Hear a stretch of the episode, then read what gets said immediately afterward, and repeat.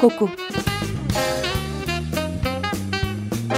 Kokudan gelen ve kokuya giden şeylerin tartışıldığı program.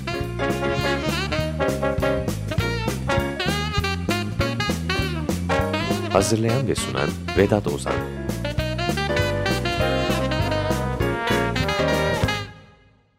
Merhaba, ben Vedat Ozan. Bir koku programına daha hoş geldiniz. Geçen hafta ana akım parfümlerin nasıl yaygınlaşarak büyüdüğünü, bunda da Amerikan koku pazarının liderliği ele geçirmesinin nasıl bir rolü olduğuna kısaca göz atmıştık. Evet, artık şişelerin içindeki sıvıların kokuları çok fazla benziyor birbirine, ancak isimler, şişeler ve konseptler farklı. Parfüm endüstrisi bu farklılığını yitirmiş yaygın satış sistemine mecbur durumda. Çünkü Rubicon ırmağı geçildi, gemiler yakıldı ve artık bir parfüm çıkarabilmek için $1 milyon, 10 milyon dolarlık yatırımlar söz konusu. Üstelik o kadar çok parfüm çıkıyor ki bunların rafta kalabilme ömrü de kısaldı. En basitinden yer bulamıyorlar. Yıllık olarak artık yaklaşık 600 yeni uluslararası parfüm lansmanından bahsediyoruz. Dolayısıyla firmalar en kısa sürede nasıl kâra geçebilirler bunun mücadelesini veriyorlar ve bunun da doğal sonucu olarak parfümlerinde o an en çok tercih edilen kokusal profili takip ediyorlar. Bu durum aynı zamanda tüketici testleriyle de destekleniyor ve tüketiciler de bu testlerde elbette aşina oldukları bir koku kaynağına olumlu eğilim gösterdikleri için yeni çıkanlar da bu trendi takip ederek aradaki kokusal fark makasını gittikçe daraltıyorlar. Sadece üretim ve pazarlama açısından değil, gene pazarlama bileşenlerinden biri olan satış noktası veya satış yeri konusunda da bu eğilimi destekleyen gelişmeler doğal olarak kendine yer buluyor. Artık küçük bir parfümeride bilgili bir satış asistanının yorulmadan sizinle ilgilenmesi yerine Sephora, Douglas, Mariano veya bunların yerli benzerlerinde raflara dizilmiş şişelerin görüntüleri öne geçiyor satın alma kararımızda. O kadar çok seçenek var ki artık bunları satmak için kokunun kendisi yetmiyor. Yani artık parfüm o sunum kalabalığının içinden sıyrılabilen en hoş, en göze çarpan kutu ve şişe olmak zorunda. Ve biz o parfüm zincirlerinin koridorlarında veya raflarının arasında dolaşırken buna bağlı bir algı koşullanması içinde görsel duyumuza teslim oluyoruz. Kokuya uygun bir görsel imge oluşturabilmek, bu ister şişe veya kutu olsun, ister tüketicinin algısında yaratılan bir yaşam tarzı imgesi olsun, o parfümü satabilmenin en önemli ayağı olmuş durumda. Oysa satın aldığımız kutu veya şişe değil, içindekinin kokusu ki biz bunu atlıyoruz. Zarfın mazrufu yani ambalajın içeriği nasıl yendiğine dair klasik bir örnek bu ve bunu da sadece parfümlerde değil her tür üründe her gün bol bol yaşıyoruz.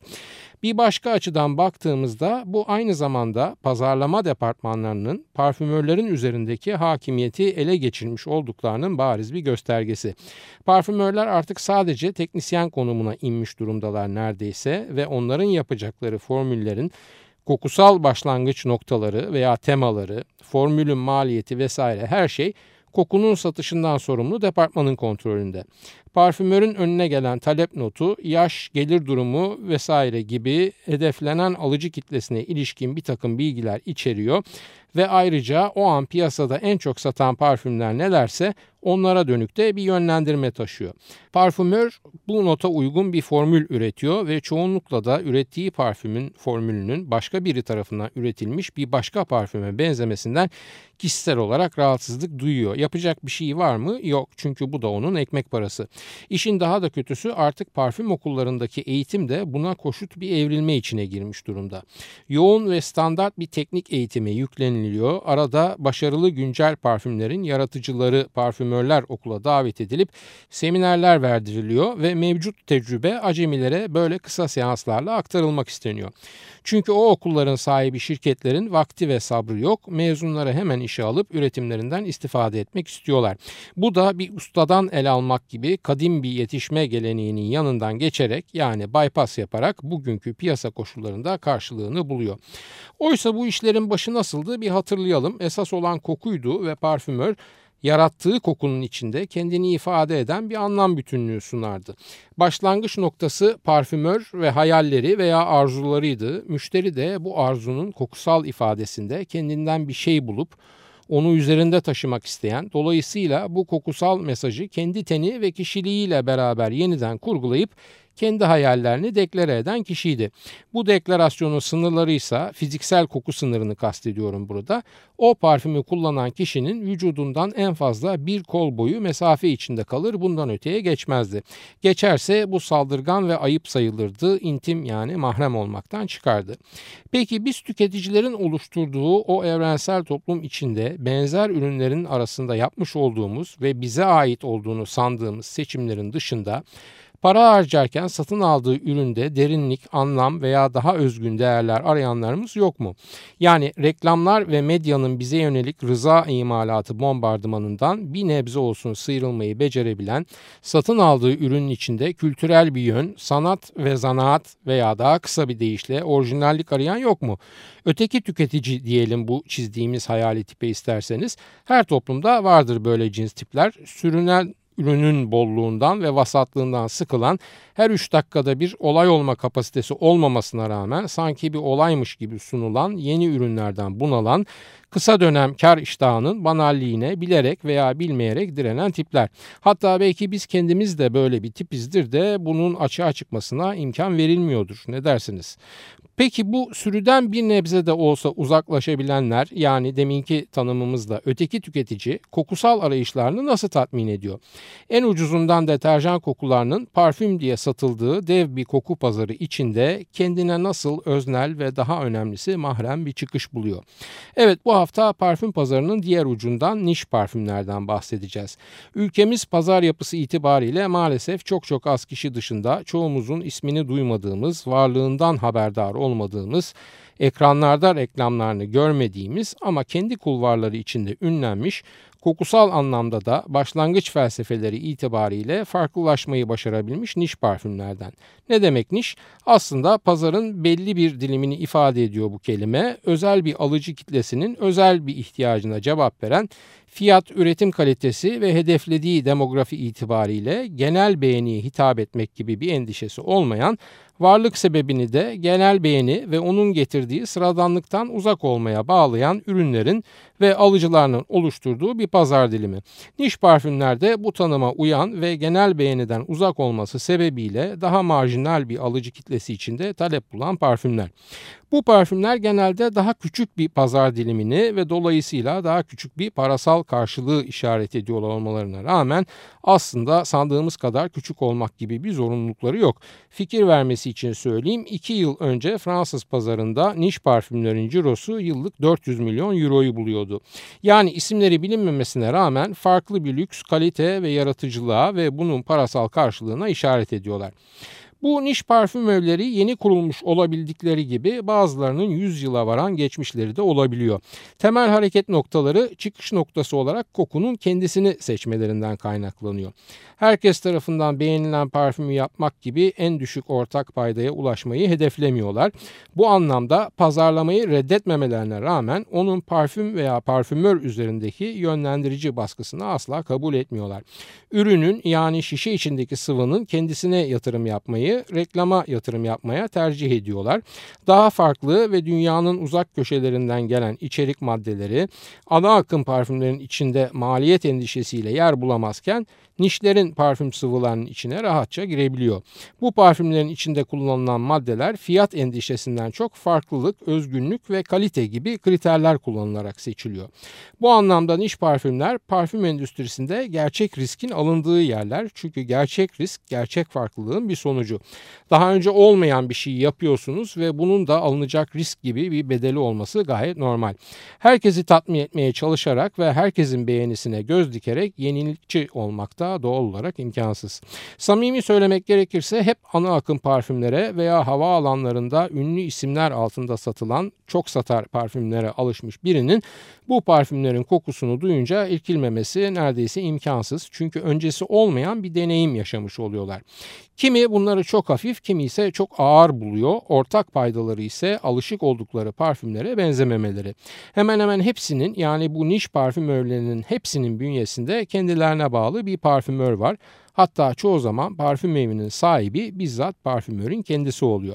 Markanın adı ne olursa olsun yaratıcılığa aşırı değer verdikleri ve ona eski itibarını kazandırmak için yola çıktıklarından o parfümle ilgili bilgiye ulaştığınızda genelde o parfümü tasarlayan parfümörün ismine de rastlayabiliyorsunuz.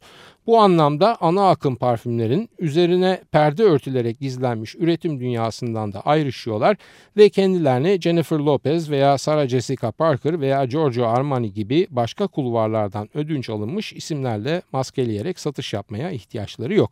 Kısa bir kahve molası verelim burada. Abdullah İbrahim'den dinliyoruz Tuan Guru.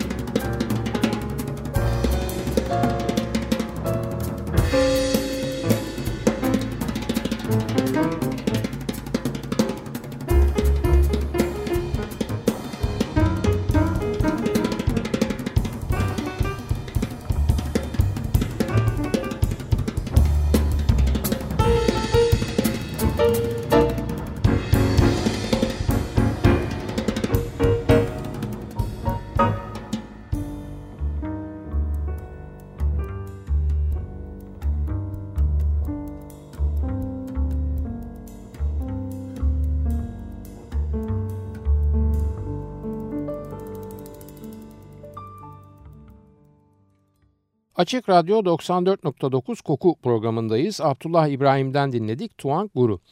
Niş parfümlerin satışlarının sürekliliği prensip olarak müşteri sadakatine dayanıyor. Sürekli yeni müşteri yaratacak yaygın ve büyük bütçeli reklamların desteği yok arkalarında ama kulaktan kulağa yayılan ve böyle kalmasını tercih ettikleri bir ünleri olduğu da kuşku götürmez. Bunun sonucunda niyeti bozup da bir kez niş parfüm kullanmış bir müşteri o deneyimden sonra kolay kolay ana akım parfümlerin vasat benzeşliği içine tekrar girmiyor ve bir değişiklik arıyorsa bunu gene niş parfümler içinde çoğu kez de aynı niş parfüm evinin çeşitleri arasında sıçrayarak yapıyor. Zincir mağazalarda satılmıyor bu ürünler. Büyük mağazalarda ise pek nadir olarak o da hepsinin bir arada toplandığı ayrı bir alanda satışa sunuluyorlar. Perakende ağları genelde satış başarılarının da önemli bir sebebi. Kısıtlı satış noktasında satılıyorlar ve onları satın almak isteyenler sadece onlar için bu satış noktalarını ziyaret ediyor. Çoğunun kendine ait bir de küçük dükkanı var ki buna butik demeyi tercih ediyorlar. Birkaç istisna dışında ana cadde üzerinde değil bu dükkanlar ve bulundukları sokak da harala gürele insan kalabalıklarının hareket halinde oldukları sokaklar olmuyor. Yani kısaca o parfümü satın alma deneyimini yaşamak istiyorsanız bu deneyime vakit ayırmak zorundasınız. Onların o parfümlerin yaratılmasına ayırdıkları vakte karşılık düşebilecek bu zamansal fedakarlık belki de bu satın alma deneyimini özel kılan bir pazarlama gölgesi. Bu kolay ulaşılabilir olmama durumu aynı zamanda ister istemez parfümün satın alınma olayına bir mahremiyet veya mahrem bir deneyim havası da katıyor ve külfet olarak görülebilecek bir kısa yolculuk başlı başına bir cazibe unsuru haline dönüşebiliyor.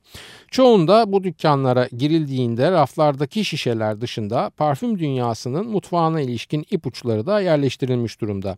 Yani ya bir köşede bir bakır imbik duruyor ya diğer bir köşede şişeleri boş veya dolu bir parfümör orgu yani koku paleti görebiliyorsunuz.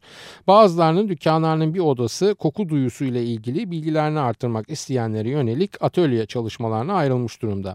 Yani internet jargonuyla çevrim içi bir interaktif durumda yaşanabiliyor markayla müşteri arasında. Bu saydığım unsurlar müşterinin bir parfüm yaratılması süreciyle ilgili zorlukları ve keyiflerini de içeren bir fikir edinmesine ve satın almak üzere olduğu ürüne başka ve daha değer veren bir gözle bakmasını sağlıyor. Elbette bu değer verilen kokunun asıl olması unsurunun benimsetildiği kurumsal kimlikle daha bütünleşmiş elemanlarda olmazsa olmazları bu niş parfümlerin perakende dünyasının. Ben kendi deneyimlerimden biliyorum. Paris'te böyle küçük bir butiği ziyaret ettiğimde ve birkaç kokularını denediğimde oradaki satış elemanı hanımla gelmiş geçmiş parfümörler üzerine gayet doyurucu ve keyifli bir sohbetimiz olabilmişti. Buna maalesef ana akım parfümlerin büyük mağazalardaki standlarında görevli satış elemanlarında rastlamak imkansız. Belki de niş parfümlerin işe başlangıç noktası olarak belirledikleri o koku kültürüne verdikleri önemin kurumun her üyesi tarafından içselleştirilmesinin ve o elemanların da en vasıfsız düzey için bile olsa bu içselleştirmenin heyecanı nasiplerini almalarının bir sonucudur bu. Müşteri mağazaya girdiğinde kokuyu nasıl deneyebiliyor? Bunun için de farklı yöntemler geliştirmiş durumda bu küçük sıra dışı markalar. Önde gelen niş parfüm markalarından biri olan Frederic Malle'in butiklerinden birine girdiğinizde mesela küçük mekanın içinde yuvarlak şeffaf asansör kabinine benzer kabinler görüyorsunuz. Bu kabinlerin bel hizasından yukarıda açılan kapakçıkları var. Size yardımcı olan satış elemanı denemek istediğiniz kokuyu bu kapakçığı açarak kabinin içine sıkıyor ve kapağını kapatıyor. Birkaç saniye sonra tekrar kapakçığı açıyor ve siz de başınızı içeri uzatıyorsunuz. Kabinin içi parfümü kullanan başka birini yakından kokladığınızda nasıl bir koku alıyorsanız onun gibi kokuyor. Yani kokan bir havayı soluyorsunuz ve 3 aşağı 5 yukarı bu parfümü sıktığınızda başkalarına nasıl kokacağınıza dair bir fikriniz oluyor. Sizden sonra bu kabinin tavanında yer alan güçlü bir aspiratör kabin içi havasını temizleyerek bir sonraki parfüm denemesi için gerekli nötr ortamı sağlıyor. Bir başka önde gelen niş parfüm markası olan The Different Company ise daha basit bir yöntemle denetiyor kokularını. Halen Hermès'in baş parfümörü olan Jean-Claude Ellena'nın kızı Selin Ellena'nın parfümörlüğünde hayata devam eden bu markanın kokularını denemek istediğinizde koku küçük bir kağıt şeride sıkılıp bu şerit masaya veya rafa konuluyor ve üzerine de ters çevrilmiş bir konyak kadehi kapatılıyor. Siz içeride birkaç dakika oyalandıktan sonra gidip bu konyak kadehini elinize alıyor, ters çevirip açık ağzından içini kokluyorsunuz. Frederic Malle örneğinde olduğu gibi aslında burada da kokladığınız parfümlendirilmiş hava, İnanın kağıt üzerinde koklamaktan çok daha gerçeğine yakın ve çok daha etkileyici o veya bu yöntemle parfümlendirilmiş havayı koklamak. Bu yöntemle kokulu üründen deneme yapmak başka bir şeyin daha altını çiziyor. Ana akım parfümlerin satıldığı parfüm marketlerinde olduğu kadar çabuk satın alma kararı veremiyorsunuz bu dükkanlarda. Gerek kabin gerekse kadeh örneğinde belli bir süre beklemek zorundasınız. Size koklatılan hava baz notalarla ilgili olmasa da en azından üst ve kalp notalarla ilgili ipuçları içeriyor ve bu şekilde ana akım parfümlerin en fazla önem verdikleri o üst notanın güzel kokması prensibini delmiş ve parfümün yapısının da biraz daha derinine girmiş oluyorsunuz. Bütün bunlar olurken görsel olarak sizde algı bozulması yaratacak veya sizi yönlendirecek şişe veya kutu gibi unsurlar da ikinci plana itilmiş durumda ve kokunun kendisiyle baş başasınız. Denemek istediğiniz kokunun şişesini şu ana kadar elinize alamadınız bile ama kokunun kendisiyle birebir ilişki içindesiniz. Mesaj dolaysız olarak geliyor ve niş parfümlerin yola çıkış felsefesi olan kokunun kendisinin asıl olması siz fark etmeseniz bile yaşadığınız bu deneme ritüelleriyle beyninize yavaş yavaş işleniyor. Böyle sizi özel hissettiren bir ortamdan çıkıp bir parfüm marketine, örneğin Sephora'ya falan daldığınızda kendinizi birden yorucu ve bunaltıcı bir kalabalık içinde hissediyorsunuz ve bütün bu saydığım unsurların bir arada etkilemesinin de katkısıyla kolay kolay ana akım parfümlere tekrar dönemiyorsunuz. Biraz fazla abartılmış veya methedilmiş gibi gelebilir size bu anlatımım niş parfümleri ama dediğim gibi ülkemizde maalesef çok bilinmemesine rağmen bu pazar dilimi yüz milyonlarca euroluk satış hacmine ulaşmış durumda ve demek ki kendi ölçüleri içinde talebi doğru saptamış ve uygun yöntemlerle karşılamış durumdalar. Tabii rakamlar büyüyünce başta önemsenmeyen bu hevesli parfümcüler pazarı ana akım markalarında dikkatini çekiyor. Aslında bugün sermaye ve yönetim anlayışı yapıları değişmiş olsa da parfüm markası olarak ünlenmiş pek çok ana akım markanın onları marka yapan kokusal imzaları bu kokunun kendisini ön plana alan kuruluş dönemlerinden kalma. Yakın zamana kadar bütün Guerlain parfümlerinin içinde ortak bir kokusal iz olarak bulunan Gerlanat akoru veya Patu'nun Joy'u dahil parfümlerindeki ortak kokusal omurga, o muhteşem gül ve yasemin dengesi veya bilinen adıyla Melody Patu akoru hala bu markaların parfümlerinin koku olarak başarılı kokular diye bilinebilmelerinin sebebi.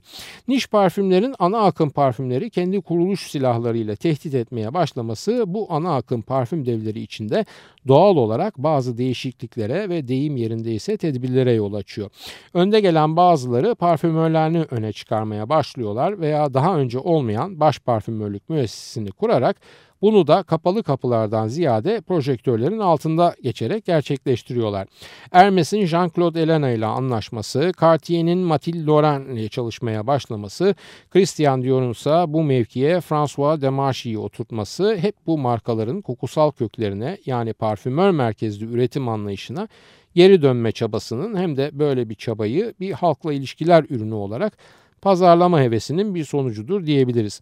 Başka neleri değiştiriyor niş parfümler ana akım parfümlerin dünyasında? Eski firmalar ilk çıkardıkları ve uzun yıllardır kataloglarında olmayan parfümlere dönüş yapıyorlar. Guerlain'ın 1904'te çıkarmış olduğu Violet de Madame veya Mouchoir de Monsieur isimli 100 yıllık parfümleri mesela Şanzelize'deki butiklere Maison Guerlain renove edilip tekrar açıldığında raflarda yer aldılar. Bunu Rocha'nın Femme de Rocha'sı, Molinar'ın Abanita de Molinar'ı veya Dior'un Diorling'i gibi eski parfümlerin yeniden lanse edilmeleri izledi. Bu relansmanlar veya yeniden lansmanlar elbette alıştığımız şaşalı lansmanlar gibi olmadılar ve saydığım arkaik parfümler mütevazi bir şekilde sessizce raflarda kendilerine yer buldular. Ama bu bile kısıtlı sayıda da olsa o markaların genel katalogları dışında koku arayışı içinde olan müşterilerinin arzularını bir nebze olsun karşılama niyeti taşıyan hamlelerdi.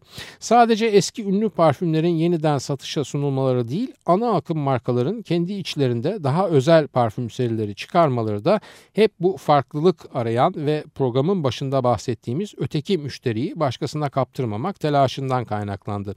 Bu Benim defans hamlesi dediğim hamle kapsamında Giorgio Armani, Armani Privé diye bir seri çıkararak daha değerli esans yağları ile daha genel beğeni dışında bir seri hazırladı ve bunun satış ağını da oldukça sınırlı tuttu. Keza Jean-Claude Ellena, Hermès için sadece Hermès butiklerinde satılan Hermès Esans koleksiyonunu hazırladı. Estée Lauder Private Collection serisiyle bu yeni kulvarda yerini almakta gecikmedi. Marka altında yeni seriler çıkarmanın yanı sıra şirket bünyesinde başka markalar yaratarak veya var olanları satın alarak nispeten bağımsız görünen adreslerinde sahibi oldular. Estée Lauder'a bağlı John Malone markasını mesela bunlara örnek olarak verebilirim. Yani ana akım parfüm markaları ürün gamları içinde özel bir seri yaratarak veya başka markaların sahibi olarak kendi içlerinde farklılaşmaya gittiler ve öteki müşterinin dolarlarını ve eurolarını kolay kolay kaptırmak istemediklerini cümle aleme duyurdular. Kimler peki ana akım parfüm dünyasını bu tedbirleri almaya itenler? 100'den fazla niş marka var ama ben hemen önde gelen birkaç niş parfüm markasının ismini sayayım, bir fikriniz olsun. Frederic Malle, Serge Lutens, Annick Goutal, Ormonde Jayne, Parfum de Rosin, Il Profumo di Frenze, L'Artisan Parfumeur, Cartusia, Bond No. 9 New York, Santa Maria Novella, Le Labo, Miller Harris, Etat Libre d'Orange, Andy Tower, Aftelier Parfüms, Ayala Moriel vesaire vesaire. Bu markaların çoğunu büyük olasılık duymamışsınızdır diye düşünüyorum. Oysa onlar bile kendi aralarında kavramsal ayrışımlar yaşıyorlar. Yani bu saydığım markalardan bazıları sadece belli kavramlar üzerine parfüm üretiyor. Örnek vermem gerekirse Aftelier veya Ayala Moriel sadece doğal esans yağlarından parfümler hazırlıyor. Eccentric Molecules veya Comme des Garçons sadece sentetik içerik maddeleri kullanıyor. Bond No. 9'ın parfümlerinin büyük kısmı New York şehrini tema olarak seçiyor. Le Parfum de Rosin kataloğunda özellikle gül içeren parfümlere yer veriyor. Etat Libre Orange'ın parfüm isimleri çoğunlukla en çıplağından, cinsel tanımlardan ve düşük hayatlardan oluşuyor. Nişler kendi içlerinde de niş kulvarlar oluşturuyorlar yani. Niş parfümler dev parfüm pazarının henüz %10'u bile değil aslında ama dikkat çeken her geçen yıl pasta içindeki paylarını 2'ye 3'e katlayarak büyütmeleri. Kısaca bizde olmasa bile dünyada niş parfümlere yönelik bir talep patlaması var. Farklılaşma arayışı elbette hoş bir şey ancak bu onların zaman içinde ana akımlaşarak kendi karşıtlarına dönüşmeleri riskini de taşıyor. Umarım bu söylediğim sadece bir olumsuz hayal olarak kalır ve üniforma haline gelmiş tek tip yaşamlarımızın içinde en azından kokusal farklılıklarla ruhlarımızı bir nebze olsun rahatlatma şansımızı kaybetmeyiz. Efendim hepinize iyi günler diliyorum. Soru, öneri ve eleştirileriniz için e-posta adresimiz kokuprogrami@yahoo.com. Bugünkü yayınımızda geçen konulara ilişkin görselleri günün ilerleyen saatlerinden itibaren facebook.com/Vedat Ozan Koku adresinde görebilirsiniz. Ben Vedat Ozan, radyonuz kokusuz kalmasın sevgilerimle.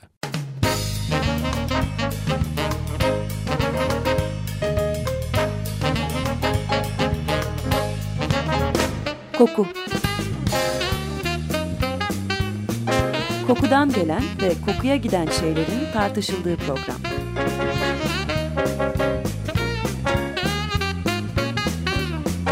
Hazırlayan ve sunan Vedat Ozan.